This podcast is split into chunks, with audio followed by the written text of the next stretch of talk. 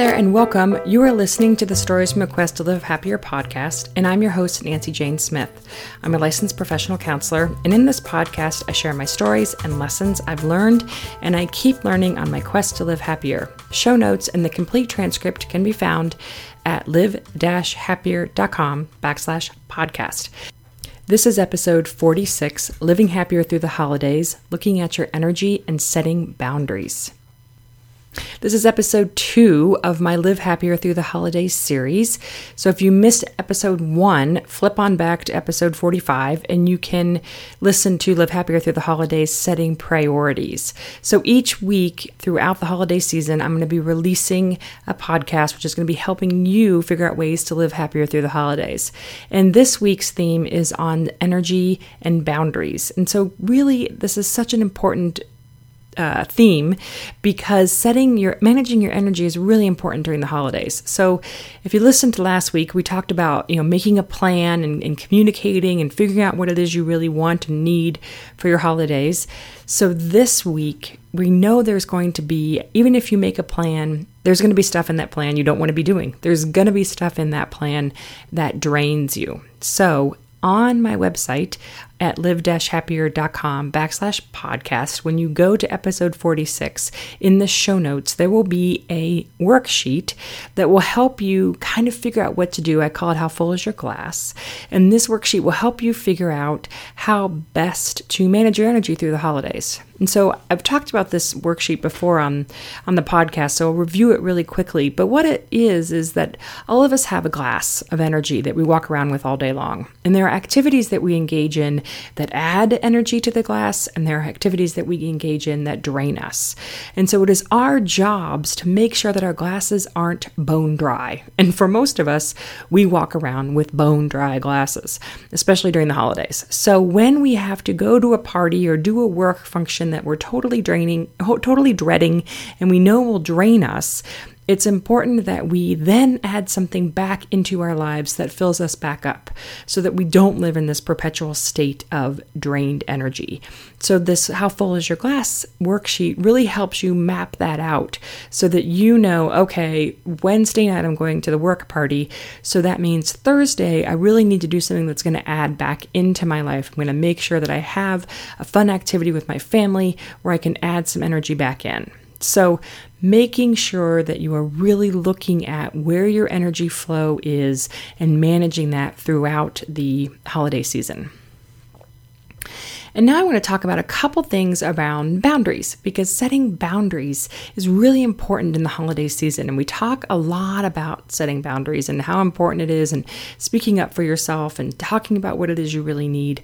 But it's really hard in life to set boundaries because it makes us uncomfortable. Because a lot of us want to make everyone happy. you know, we so don't want to disappoint anyone. And the problem with that is it's impossible. you know, we're gonna make people mad at us. People aren't going to always love us. It's that is the myth that we tell ourselves that for if we do everything right or if we say yes to everything, people will love us. So, I want to give us a couple just things to think of when you're moving through your holidays, when you're going through your week and your life as well, to kind of paying attention to how you're viewing stuff. So, one of them is you can't make everyone happy. So, it's okay to disappoint people. And that's a really important one to remember. You know, a lot of us think, oh, if I say no to that party, then the host is going to be disappointed.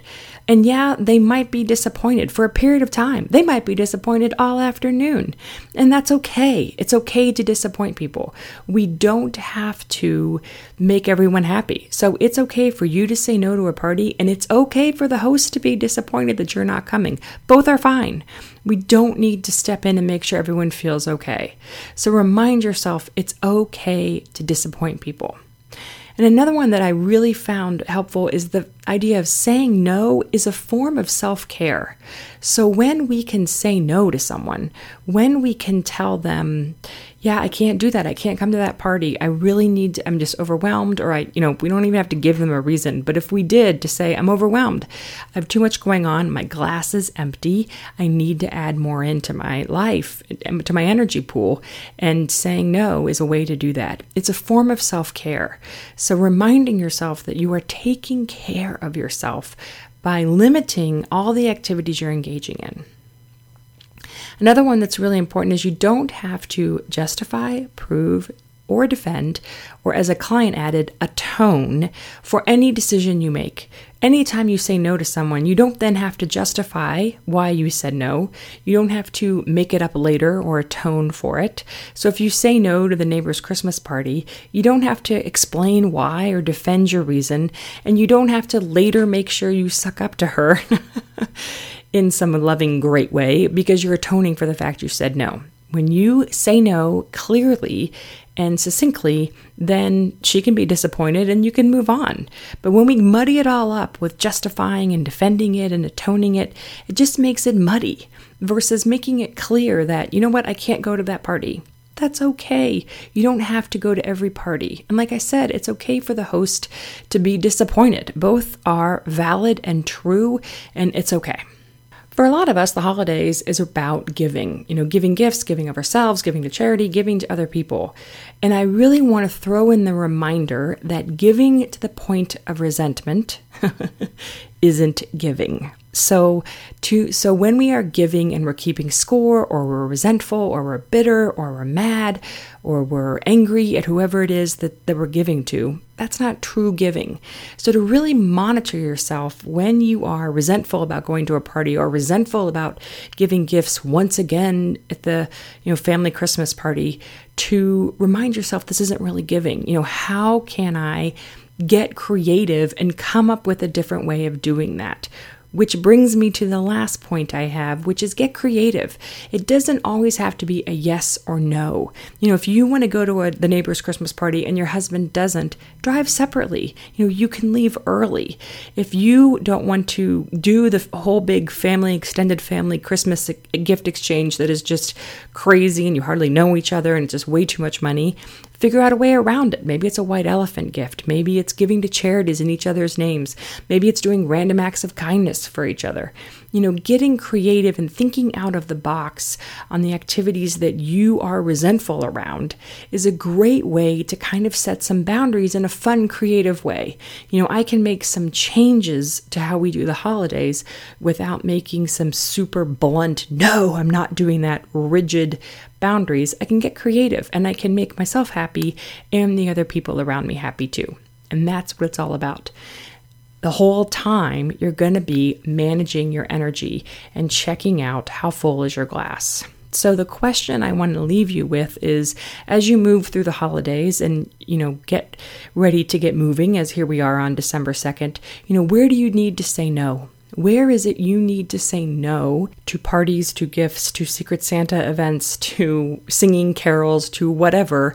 Where is it that you can get creative and start thinking outside of the box because you recognize saying no is a form of self care, saying no is a form of self care, and you need to make sure you're paying attention how full is your glass. So, that's the show. Head on over to my website, live-happier.com backslash podcast, and make sure you download the How Full Is Your Glass worksheet.